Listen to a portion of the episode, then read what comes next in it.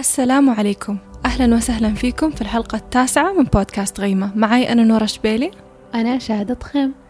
في هذه الحلقة بنتكلم عن موضوع آه، إحنا شغوفين فيه جدا ومهتمين فيه وبنظرنا إنه جدا مهم. وهذا الموضوع يتمحور حول السعادة وبشكل خاص ودقيق ما هي حقيقة السعي خلف السعادة.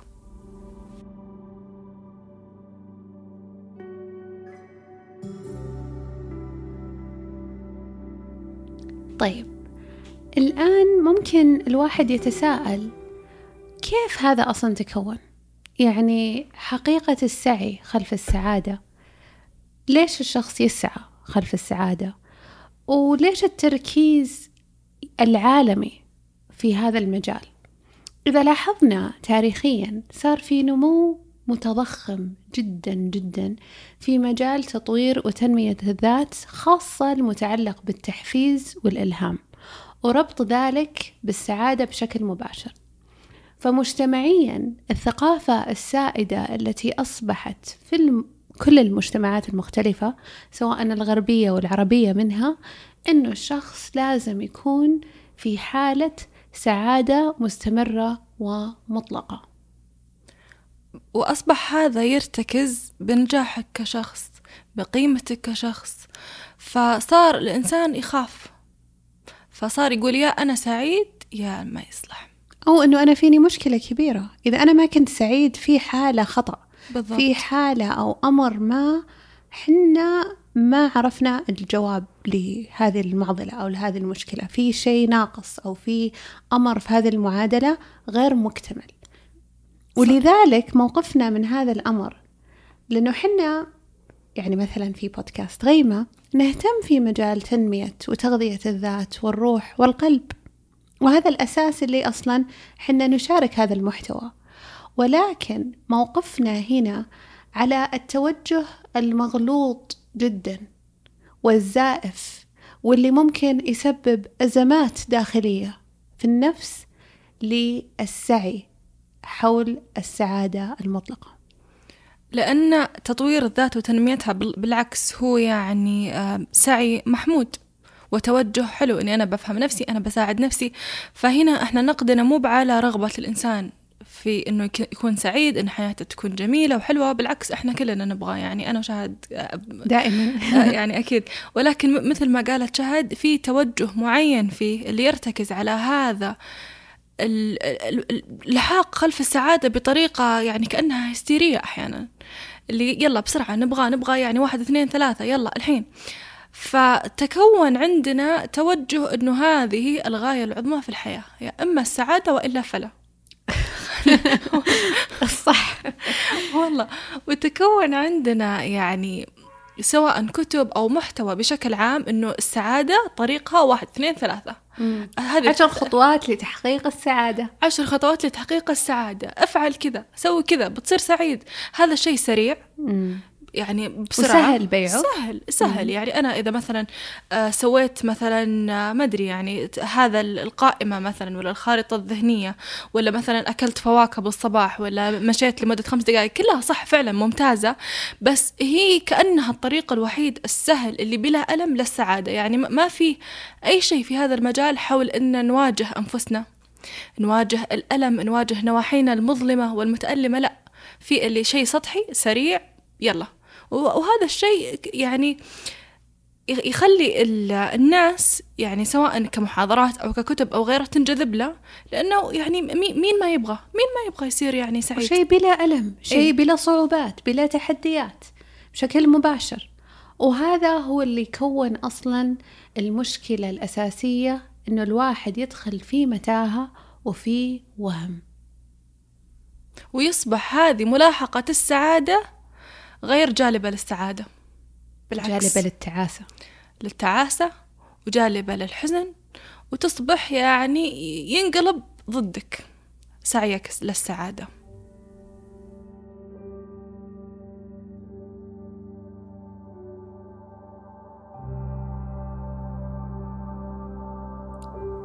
طيب في عندنا مشاكل وتحديات كبيرة لما يكون الهدف الأساسي عندنا بشكل دائم بشكل سباق مع النفس كأنه إحنا قاعدين نلاحق السعادة. إنه نفترض لما السعادة هي الحالة الوحيدة المقبولة إنه كل شيء آخر يصبح فشل. وهذا له انعكاس داخلي عميق. أكيد لأن السعادة هي إحساس واحد من أصل مدري كم من أصل عدة أحاسيس يعني تمر على الإنسان. مئات ومئات الأحاسيس الأخرى. أي فالفرضية أن السعادة هي هذه الحالة الوحيدة المقبولة اللي أنا فيها أوكي أنا أنا ناجحة أنا طبيعية. الحزن ال ال ال الإحساس بالضيقة الإحساس بالحيرة الإحساس بالفقد بالوحدة هذه كلها تصير دلائل فشل. وهذا طبعا يؤدي أني أصير أطلق الأحكام على ذاتي. فأنا إذا ما كنت طول الوقت مزاجي ممتاز ونفسيتي يعني مية في المية وسعيدة وأضحك فيك مشكلة. وبعدين أشوف نفسي الله أنا ما صرت إنسانة إيجابية. أنا ما صرت هذا الإنسان المتفائل اللي نظرته ممتازة للحياة. لا كونك إنسان كونك موجود في هذه الدنيا يعني إنك بتواجه صعوبات وتحديات. واصلا إنه الواحد يكون في حالة ثبات مستمرة في أحاسيسه هذا فعليا تعريف الجنون. بالضبط. فهذا المدخل أبو إطلاق الأحكام يودينا للشعور بالخزي والعار. اللي تكلمنا عنه في حلقة سابقة حتى وناقشناه بعمق في غيمة أني أنا فيني مشكلة.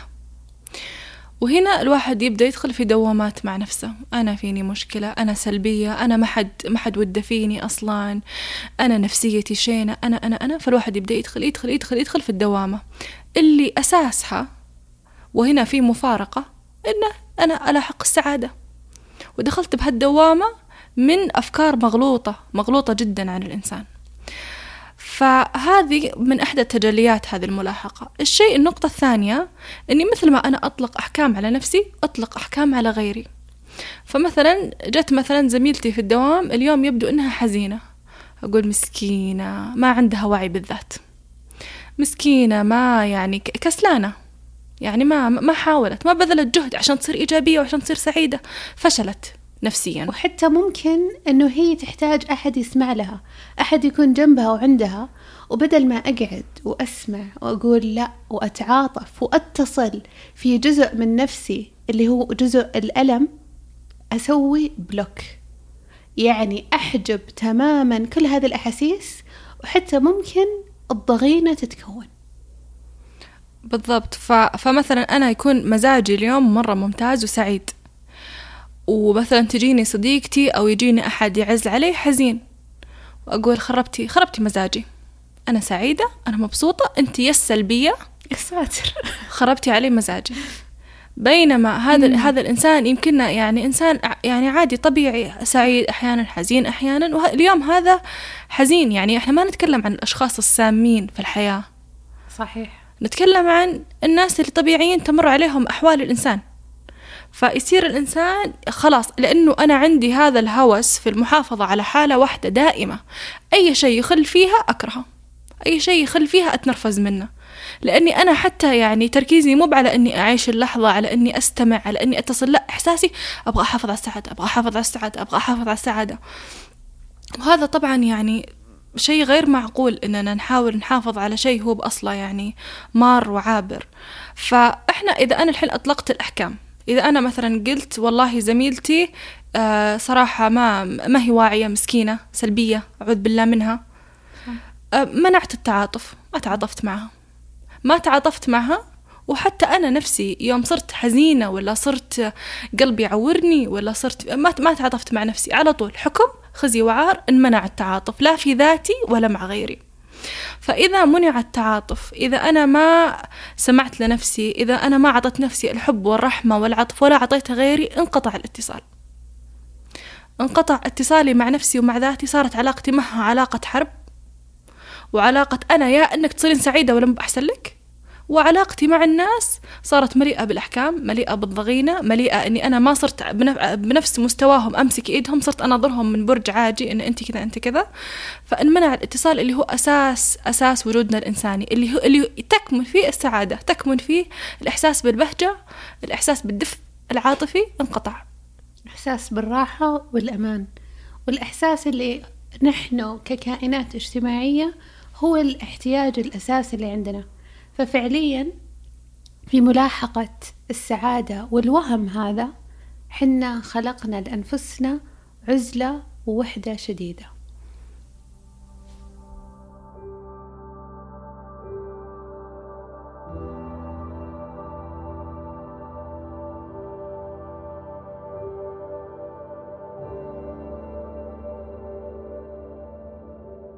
جانب آخر السعادة زي أي إحساس ثاني إحساس عابر بطبيعته. زي الغضب زي الحماس زي زي إحساس ثاني يمر ويعبر. فإحنا لما نتشبت بشيء هو عابر ونقول له خلك دائم خلك دائم هنا في خلل. في خلل في فهم السعادة نفسها. السعادة إحساس يمر ويعدي. كوننا نسعى لأننا نخليه حالة دائمة وهو إحساس هذا سبب من الأسباب اللي تخلي ملاحقة السعادة سبب أن الواحد يدخل في دوامات في في تعاسة في توتر وهو بغنى عنه بالضبط حتى حتى ممكن الاكتئاب صحيح إيه ف فممكن الحين يخطر في بالنا تساؤل طيب وش نسوي؟ إيش نسوي؟ بالضبط إيش دائما نسوي؟ يعني هذا التساؤل في أي نقطة لما الواحد يقول إنه طيب هذه فكرة مغلوطة. كيف الواحد ممكن يتعامل مع الأمر السليم الصحي والصحيح؟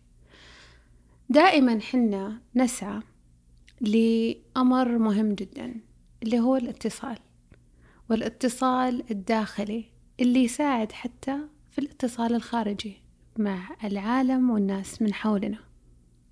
الواحد لما يكون في حالة اتصال داخلية هو فعليا قاعد يسمع قاعد يسمع كل الحالات التي تأتي.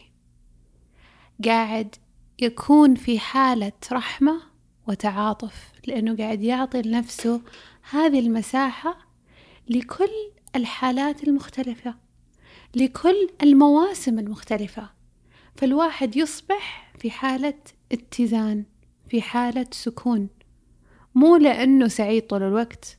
لا ممكن يكون في حالة حزن لكنه في حالة ثبات في حالة الإحساس اللي يحس إنه مو في ذعر أو خوف لأنه هو في مكان تائه فيه.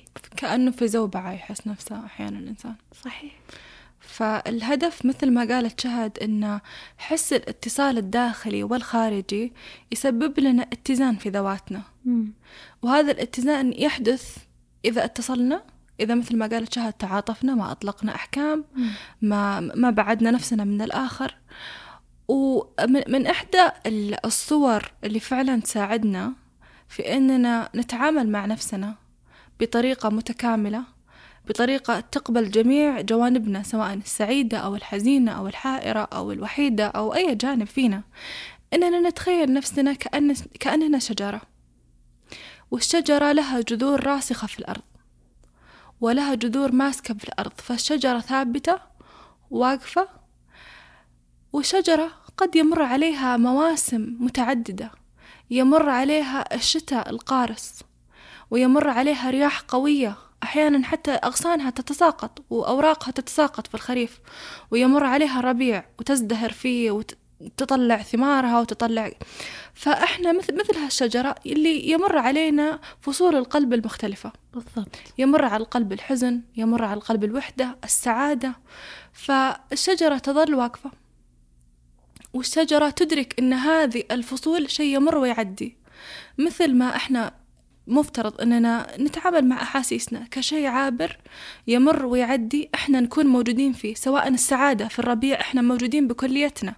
بالحزن موجودين فيه. ولكن ما اهتزينا. ولكن مم. الجذور ثبتتنا. مم. وهذا الشيء اللي مهم أننا نتذكره دائما في الحياة. صح. أنه الأحاسيس عابرة وهي جزء من تجربتنا ولكنها ليست هويتنا. أحيانا ننسى.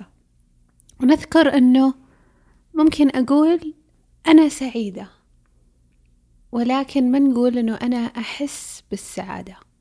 وفي فرق لأنه حتى بشكل غير واعي ممكن حنا قاعدين نرسل رسالة لأنفسنا أنه هذه هويتنا وهذا حقيقتنا وهذا كل ما هو نحن عليه مما يشكل أزمة داخلية لنا.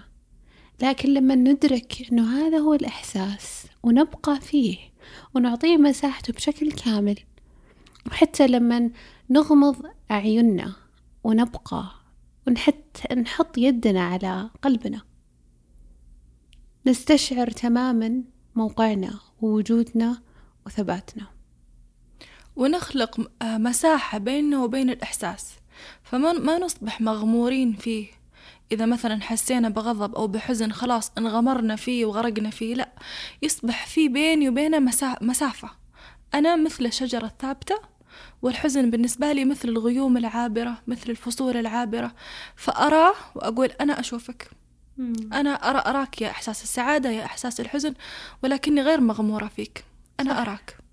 وهنا هذا يخلق فرق عظيم ويكون عندنا وعي يمكننا من أننا في حالة السعادة نكون سعيدين بشكل أكثر وفي حالة الحزن وغيرها نتعامل معها بشكل نابع من حكمة ومن وعي. وبذلك مستمعينا الأعزاء نختم حلقتنا لليوم.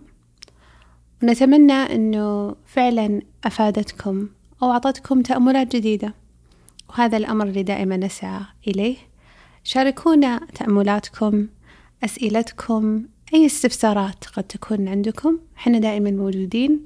وعندكم وحولكم موجودين حنا في تويتر وكل القنوات الأخرى من ناحية SoundCloud و iTunes.